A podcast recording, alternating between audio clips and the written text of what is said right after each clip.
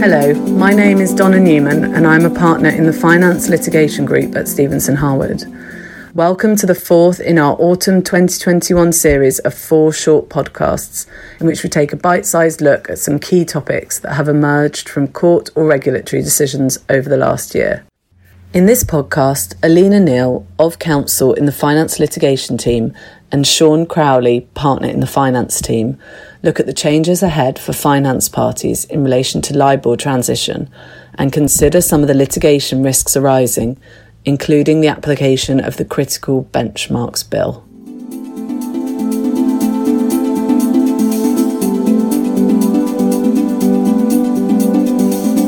Interest rate benchmarks such as LIBOR are used to calculate the interest rate in financial products. These rates are written into loans, bonds, and mortgages, and many other contracts, with LIBOR being the most common interest rate benchmark in the United Kingdom. Since the 1980s, LIBOR has been used widely as an interest rate benchmark for many financial products. LIBOR is based on banks' submissions of their interbank borrowing rates.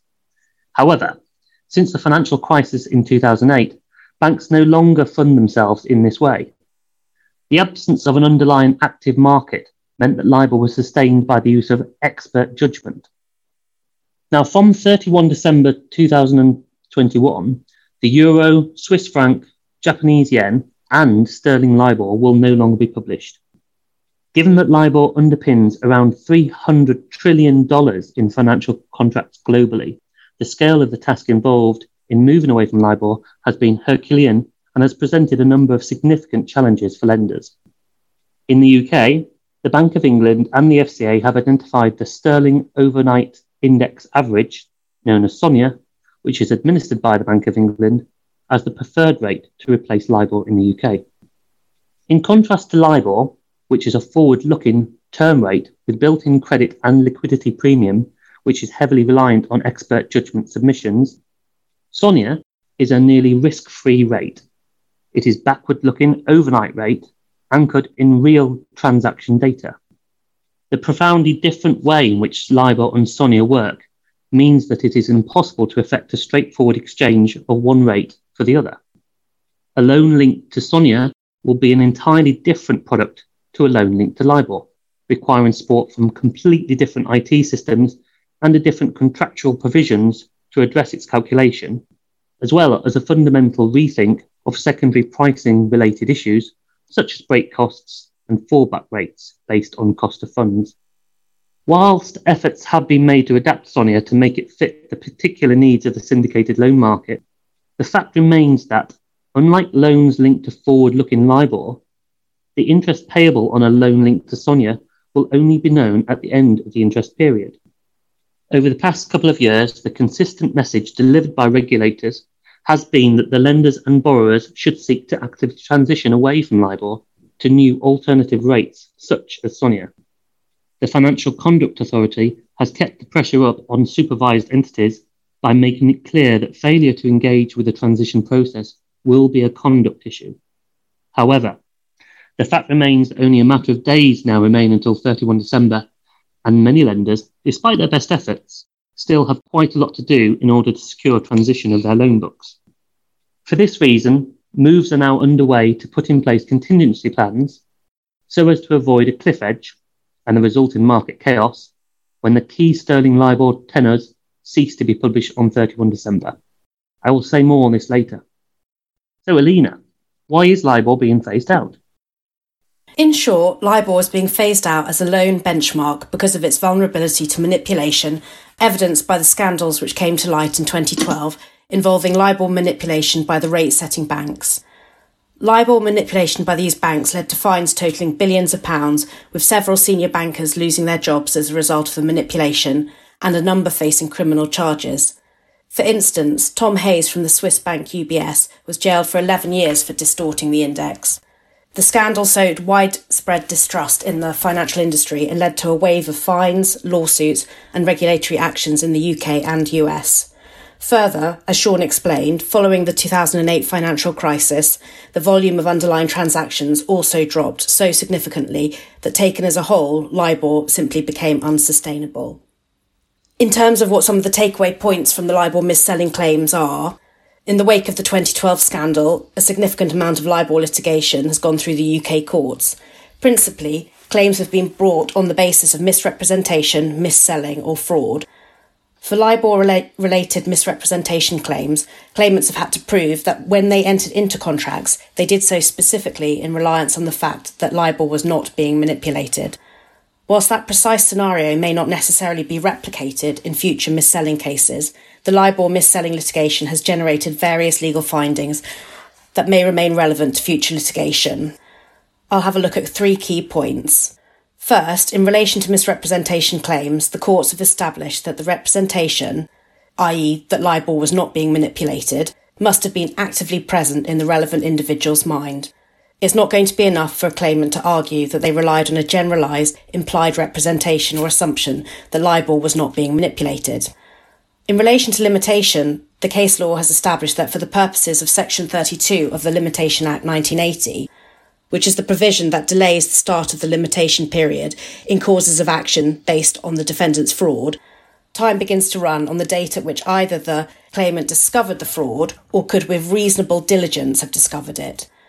In the context of these types of claims based on LIBOR misrepresentation, the courts have held that reasonable diligence would have led to the discovery of material facts by, at the very least, the date on which regulatory findings in the form of a final notice from the FCA were issued, and by the widespread publicity surrounding the issues at the time. Another key area of legal precedent in relation to mis-selling relates to whether a bank is acting as an advisor or simply as an execution only counterparty or salesperson. The recent decision by the Supreme Court in Manchester Building Society v Grant Thornton has clarified that in determining the scope of an advisor's duty, one of the key questions to address is the purpose for which any advice was provided. Exclusion clauses, non reliance clauses, have also generated significant case law which may well prove relevant in due course. In relation to litigation risks that there might be in the transition away from LIBOR, Given the problems associated with the potential LIBOR replacements, the requirement for banks to advise on replacement rates which meet their customers' needs represents a significant challenge.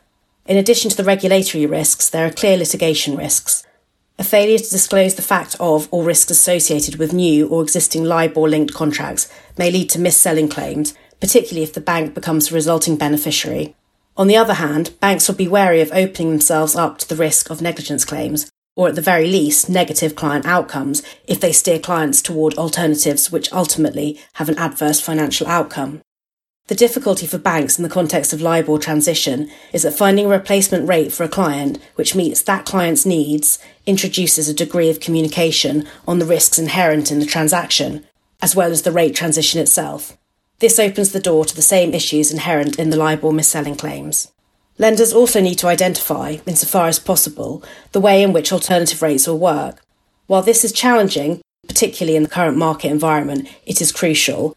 In the event of future litigation, evidence of thoughtful analysis having been undertaken is likely to minimise the risk of a finding that regulatory, contractual, or tortious obligations have been breached. It will be important to clearly delineate the role being undertaken. Financial institutions may want to avoid providing advice, for example, leading a specific client through its decision making process, in which it will be important to show that only information about the choices available is being provided, with the ultimate decision being taken by the borrower and other relevant parties. Non reliance clauses will be particularly important in these scenarios. In the time available in this podcast, we haven't addressed the challenges and litigation risks associated with switching products related to loans, such as hedging instruments to risk free rates. Switching hedged loans to risk free rates is a particularly tricky area due to the challenges associated with aligning the transition of the two products, both in terms of timing and the new reference rate. A mismatch will result in basis risk, which may or may not be an issue for a particular loan or transaction. Our experts would, of course, be more than happy to discuss this with you further. In conclusion, what is clear is that notwithstanding the legislative changes proposed in the new critical benchmarks regime, with such a substantial change to interest rate benchmarks, there'll be significant litigation risk. I'll now hand back over to Sean to review the key proposals in the Critical Benchmarks Bill. Although the emphasis has been very much on the importance of market participants actively transitioning from LIBOR to alternative, usually risk free rates, it has also been recognised that there will be certain so called tough legacy contracts. These are essentially those contracts where it proves impossible for the contract counterparties to agree transition away from LIBOR to an alternative benchmark rate before the end of this year. To avoid cliff edge disruption in the financial markets, which would occur if LIBOR were suddenly to cease being published at the end of the year with no contingencies, on the 29th of September, the UK Financial Conduct Authority confirmed the continued publication for the duration of 2022 of one, three, and six month sterling and Japanese yen LIBOR under a synthetic methodology based on term risk free rates. These synthetic LIBOR rates cannot be used for new loans. Their use is restricted to transition of legacy products. The theory behind the publication of synthetic LIBOR rates is that continued use of synthetic LIBOR will allow some contracts to reach their natural maturity and roll off. However, the FCA has been very clear that in most cases, it should be viewed as providing a further period to complete transition of legacy contracts, rather than an alternative. Synthetic LIBOR is not to be viewed by parties as being a permanent solution. Furthermore, the availability of synthetic LIBOR rates will be subject to annual review and therefore the ongoing availability of synthetic LIBOR beyond 2022 cannot be assured. To ensure that the new synthetic LIBOR rates are capable of applying to a wide range of contracts, the government has introduced to Parliament the Critical Benchmarks, References and Administrators Liability Bill. This is currently at the third reading stage in the House of Lords. Broadly, this legislation aims to ensure that references to sterling LIBOR in existing contracts will be interpreted as references to a synthetic LIBOR rate where a transition has not been made in time. The bill also provides that contracting parties cannot argue that use of synthetic LIBOR constitutes breach of contract, material change, or frustration, and also gives the administrator of the benchmark a degree of immunity. The scope of the proposed legislation is deliberately broad it is intended to apply to all contracts and arrangements governed by the laws of the UK. It is also intended to be capable of applying to contracts that describe LIBOR, even if the words LIBOR are not actually used. The bill also aims to cater for the situation in which a contract provides for a contractual fallback in the event that LIBOR ceases to be available, either temporarily or permanently. It is fair to say that the way this works in the legislation is fairly fiddly. However, the FCA has explained that, in broad terms, if a contract contains provisions that will move the contract away from LIBOR as a result of unrepresentativeness or permanent unrepresentativeness of LIBOR, so called pre cessation trigger, this should usually mean that the contract moves away from the relevant sterling or Japanese yen LIBOR setting to the relevant benchmark set out in the fallback provisions at the time or just before it becomes unrepresentative. However, in relation to those contracts referencing one, three, or six month sterling or yen LIBOR that only include fallbacks which operate when a benchmark ceases permanently, these fallbacks are not likely to be triggered while these LIBOR settings continue to be published using a synthetic methodology for a wind down period. Although this will obviously depend on the wording of the individual contract. Rather, these fallbacks are likely to operate only when the relevant LIBOR setting cease to be published in any form. Only syndicated sterling loans drafted relatively recently are likely to include contractual fallback mechanisms or rate switches which kick in upon the occurrence of pre-cessation trigger events. Most syndicated loans will instead include contractual provisions providing contractual fallbacks which apply in the event of the temporary unavailability of the LIBOR screen rate with the fallback most commonly being to the lender's cost of funds. Consequently, it appears that many sterling and yen syndicated loans which have not actively transitioned to a new rate will, after 31 December 2021, automatically move to reference synthetic LIBOR. There are some issues which parties need to grapple with if this happens. For example, one issue is that synthetic LIBOR is not going to be published for sterling for any period less than a month. However, on syndicated loans, it is often necessary to calculate interest for stub periods of less than one month, and the documents will contain no workable methodology to deal with this. It also seems inevitable that the automatic switch to synthetic LIBOR could result in financial consequences for some parties. Lenders will probably be most vulnerable to regulatory censure and potential litigation where they have failed to fully engage and proactively engage with the transition process.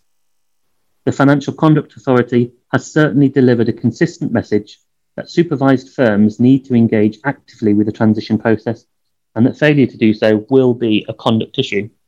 Notably, the bill does not include any safe harbour to protect parties using synthetic LIBOR from the risk of litigation.